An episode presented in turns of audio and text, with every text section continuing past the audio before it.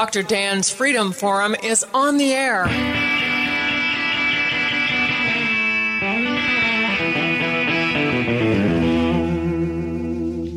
Never send to know for whom the bell tolls. It tolls for thee. Dr. Dan's Freedom Forum is a call to arms for those American patriots who, in the tradition of our founding fathers, will stand up now to defend the Constitution and the liberties that it guarantees to each citizen, to each of us. That is our mission to explain in a clear and concise manner the direct effect of each issue on the individual, on you personally not some anonymous being in a distant place, and to define in no uncertain terms the consequences of inaction. Let the battle begin. This is Dr. Dan. There are several ways to implement a total change in a country's governance. Sudden change by revolution, while often effective, destroys the infrastructure and causes suffering and death among the population. Much more effective is a gradual change from within, that is, creating a low key insurgency. Socialists are patient and understand the effectiveness of influencing vulnerable citizens to believe in the necessity of collective change.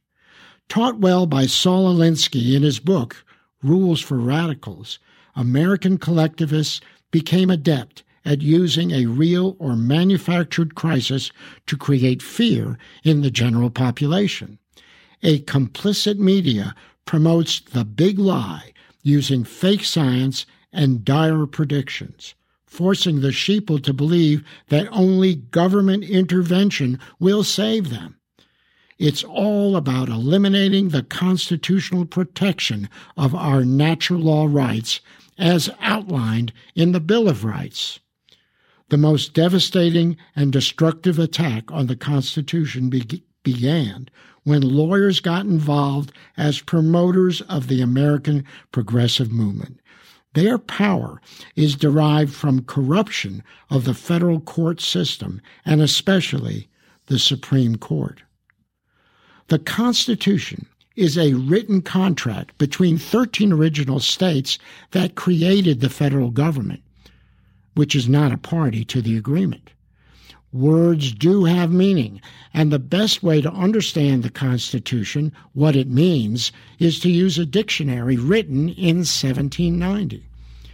The expansion of federal power has been facilitated by a corrupt Supreme Court that makes decisions that are contrary to the very clear meaning of the words of the Constitution. These judicial decisions are often based on prior judicial rulings rather than going back to the source, source document itself, which is the Constitution.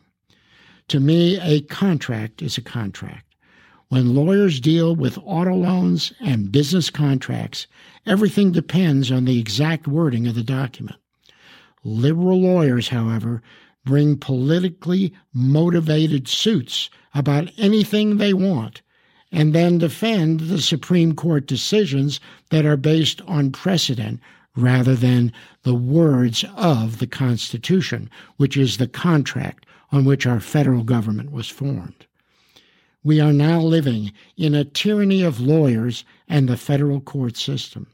They have succeeded in eliminating many of the protections our founders guaranteed to us in the Constitution. Therefore, whenever we have the opportunity to decide who those judges might be, it is our duty to evaluate them closely, to be sure we are dealing with judges who will uphold the words of the Constitution. After this commercial break, we will return with my guest on Freedom Forum Radio, Paul Valone. Paul is the founder and president of Grassroots North Carolina, otherwise known as GRNC. GRNC is one of the most powerful advocates for the Second Amendment in. This is Dr. Dan And we are back with my guest, Paul Valone, the founder and president of Grassroots North Carolina. And before I forget, their website is grnc.org. Go to it, join up, and contribute to help their efforts to defend our most important individual right, the Second Amendment right to self protection. Paul Valone, you have been a guest on our program in the past, so Welcome back to Freedom Forum Radio. Well, thank you, Dr. Dan, for having me back. Listen, Paul, you know that protection of the Second Amendment seems like a constant legal battle in courts at all levels. We have had some major victories, of course, but it seems that the collectivists just never stop. You and GRNC are a major player in these legal battles. But before we get into talking about the battles that we are uh, fighting, I understand that you have a new book that you've written, and I think that subject matter is extremely important, and I know my my listeners would really like to hear about it. Well, thank you. You know, you mentioned Saul Alinsky and Rules for Radicals in your introduction, and uh, that was uh, uh, very prescient of you because essentially Saul Alinsky's book has been the guidebook for the left for at least two generations and has contributed to what they have called the long march through the institutions, namely the multi generational effort to take over our cultural institutions, our media, and our schools. And by the judging the current environment, it looks like they're succeeding. So I I've spent 28 years of political activism in defending the Second Amendment and civil liberties. And so I set about writing a book that allows the average citizen, uh, gives them the tools and tactics necessary to defend themselves against the left in daily life. Uh, so, part one of the book is aimed at concerned citizens, mainstream Americans, who just want to become a little bit uh, uh more aware of how they can defend the le- against the left in daily life, uh, as their the teachers try and indoctrinate their children, as their neighbor uh, claims that their American flag is offensive, whatever it happens to be, this gives you the tools and tactics necessary to deal with that. Part two of the book is uh, for people who want to become a little bit more involved and to join grassroots organizations and to try and begin passing or defeating legislation, uh, corporations that have become woke, whatever it happens to be. Part three of the book is for someone who is now in it for the long haul, and it uh, tells them how to create grassroots organizations, how to lead them, how to create political action committees, nonprofit organizations, and uh, essentially work, uh, become more effective at defending our civil liberties. The book is called Rules for Anti Radicals, a, a, practical handbook for defeating leftism. And uh, if someone wants it, they can find it at rulesforantiradicals.com. Well, you know, uh, Paul, this is it's kind of interesting that you should write this book it really is extremely timely. Uh, it brings to mind The Naked Communist, written by Skousen in 1958. Uh, and really, it speaks to the fact that the communist movement, the American progressive mu- movement is a better way of, of naming it, has been active for about the last hundred years. And their goal was very simple. If we can't defeat you by dropping a bomb on you, we are going to defeat you from within. And that's exactly what they've been doing. There are three main thrusts of, of the Communist Party, and that was to, to destroy the American family through uh, women's rights and easy divorce, to destroy uh, American morals uh, by, the, by sexual deviation, uh, and uh, promiscuity, and to destroy the American economy using the bureaucracies of government, uh, the, the uh, Endangered Species Act, the Environmental Protection Act, and that was their goal. And as you know, they've really been very, very successful. Almost all of those 45 goals uh, established and written about in 58 have been achieved. Unfortunately, I would have to agree with you. And so at this point, um, we're basically trying to activate conservatives. And uh, see, most people don't understand that most people are well-meaning, and they presume that if their if their uh, idea and their goals are honorable and right, that they will win the fight. And unfortunately, that's not true. Um, as a mentor of mine once put it, politics works. It just doesn't work the way you think it does. Well, you know, you've you've really raised a very important point. See, most conservatives are are very happy just sitting back and enjoying life, enjoying the benefits that have been created by our incredible country, our Constitution, and the like. What they don't realize and refuse to accept is that the enemies of our Constitution are completely and totally immoral. Um, and so uh, it's really a it's a disconnect. Here we are expe- behaving morally, and we're dealing with people that are total thugs. They are morally, mm-hmm. morally uh, despicable, to say the least. Well, it's you know you're, what you are saying exactly what I tell people in legislative tactics seminars, namely that you are ill prepared for this fight precisely because you are honest. The other side is not honest. The other side will, you know, prevaricate. They'll do anything necessary to gain power. And that's what the left is all about uh, gaining complete and total control over you, the average citizen.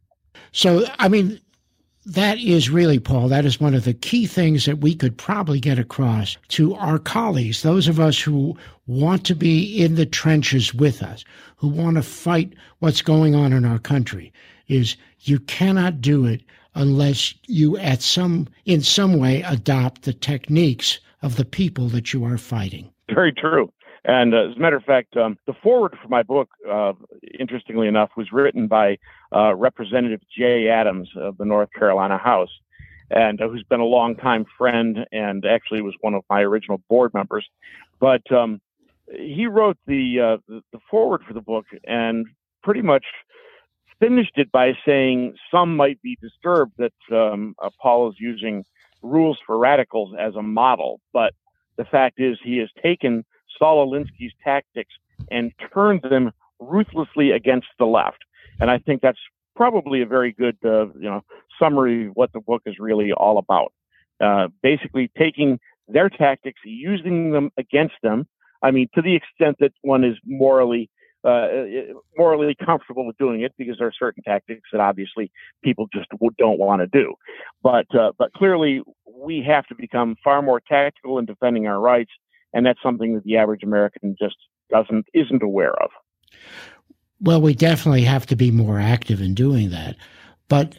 One of the problems is, is that, as I'm sure you realize, we have lost two generation of our children to Saul Alinsky and Saul Alinskyites. Uh, they've been brainwashed, basically, as I'm sure you realize. Uh, and so the question really is do you have any suggestions on how to reach these people, those people who are 20, 30, 40 years old who really don't have a clue? Um, what I'm really trying to do is I'm trying to equip mainstream Americans who still have mainstream values in order to defend themselves. And perhaps on public forums, that may ultimately sway somebody from the opposite side. But the fact is, if somebody's a devout leftist, um, one of the things I teach is that you are not going to to change their minds. Uh, you are not going. You can only defeat them in the legislative arena or the public arena, and then perhaps in doing so, convince some people who are more centrist in nature. You know, if you look at the electoral map of the United States, uh, what you basically see, and I, and I certainly I've I've written about this numerous times in my website, Dr. Dan's Freedom Forum. I've written about the fact that our country, our the United States, is a vast sea of red if you look county by county. And then what you have is where there are high concentrations of people in in the big cities and the counties immediately surrounding them. That's where the blue votes are located. So we really have an enormous landmass filled with an enormous uh, with with people who believe in what you and I are talking about. And those are the people that we really need to reach. They may agree with us, but we have to make sure that they become active in believing, in, in acting as if they believe us and doing what we need done to take back the legislative process. I, I couldn't agree more. Um, that's exactly right. To activate people, the, the vast majority of Americans who have mainstream values, and uh, to by so doing to to defeat the left and their agenda.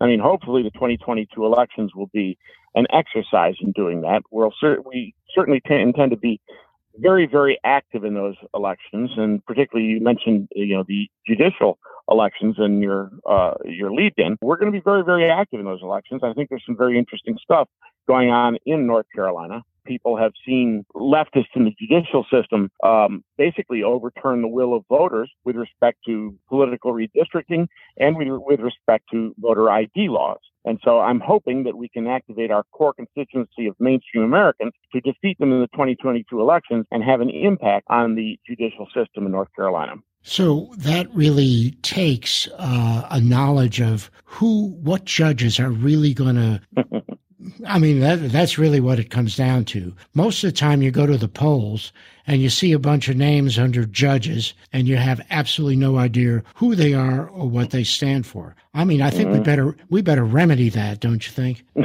well, yes, uh, I I do absolutely. I mean, to a certain extent, the Republican legislature started to do that because the Democrats, previously in control of the General Assembly, had prohibited us from uh, prohibiting judges from identifying their political party. Uh, in theory, races were nonpartisan, but we all know that nothing is nonpartisan. All it really allowed them to do was to hide their affiliation and to hide their views. So they did change that a few years back to uh, to add political party to the judges. Uh, call it truth in advertising, if you will. But what we've discovered over, we use two political action committees, the GRNC Political Victory Fund and also a super PAC we call the Judicial Fairness Project. And we use those to impact judicial elections. And it's not an easy process to evaluate judges. And consequently, I think there are a lot of, of gun voters and conservative Americans who just don't vote judicial races because they just don't know how, you know, the candidates and, and how uh, where they stand. So that so if that's the problem, how do we approach it? Frankly, we have done a lot of interviews with uh, judges and judicial candidates. Uh, we just had actually an interesting forum last weekend uh, on April 9th. We had our Ring Steel for Freedom event, which was a steel plate uh, shooting match, but it also had a barbecue with a candidate evalu- a candidate forum, and we had um, Congressman Ted Budd, who's of course running for the United States Senate. Uh, and I think is odds on by far the most pro Second Amendment, pro constitutionalist uh, uh, candidate in the race for U.S. Senate. We'll talk about that later if you want. And we also had Congressman Dan Bishop, and we had um, a number of judicial candidates, um, candidates for the North Carolina Supreme Court, candidates for the North Carolina Court of Appeals. And so we are trying to bring some transparency to this process so that people can understand who the what these judges who these judges are and what they stand for. Well, I would say to you, Paul Valone, let's not keep it a secret. Let's let's talk about you know talk about it. I mean, let's talk about these judges. absolutely, absolutely. We have two seats open: seat number three and seat number five on the North Carolina uh, uh, Supreme Court that are uh, are up for reelection. Seat three is open. Seat five is occupied by a leftist, Sam Ervin the fourth. Okay, uh, longtime you know left-leaning Democrat. Now the interesting thing is that we've got you know in in one seat for seat three, our odds-on favorite is a guy named Judge Rich Richard Dietz. Uh, Judge Richard Dietz. And uh, he's right now on the Court of Appeals, and he's running for the North Carolina uh, Supreme Court for seat three. And uh, I know this individual personally. I've known him for many years. He is an originalist and a strong constitutionalist who favors the Second Amendment, and I strongly advocate that people vote for for Rich uh, Richard Dietz. Um, for seat five, we have an interesting primary going on. Well, we haven't decided which of these two candidates uh, for the Republican nomination we're supporting yet, uh, but they, neither of them look bad. Actually, they both look pretty good. Uh, one is Trey Allen, who used to clerk for um, the uh, Chief Justice of the North Carolina Supreme Court, Paul Newby, and uh, the other is April Wood, who is also a uh, Court of Appeals judge. Um, either of these will face off against Sam Ervin. Now, see, what people under- need to understand is that what is at stake is control of the North Carolina Supreme Court. Right now, it's it's a seven-member court, and right now Democrats control it four to three. We picked up a couple of seats in the last election, but not enough in control. And what that means to people is that when, oh, I don't know, um, when the Republicans they sent to the General Assembly uh, draw political districts for Congress, for example, the North Carolina Supreme Court overturned those districts, appointed uh, appointed people to draw those districts themselves, and essentially cost us two conservative seats in Congress. So this stuff makes a difference. People don't realize that uh, that judicial, you know, elections will impact them that heavily. But I can assure you, control of the North Carolina Supreme Court is crucial in the next election. And that concludes another episode of Dr. Dan's Freedom Forum. Join the battle on our website, www.drdansfreedomforum.com the right to own private property that cannot be arbitrarily confiscated by the government is the moral right and constitutional basis for individual freedom. Everything gonna be all right this morning.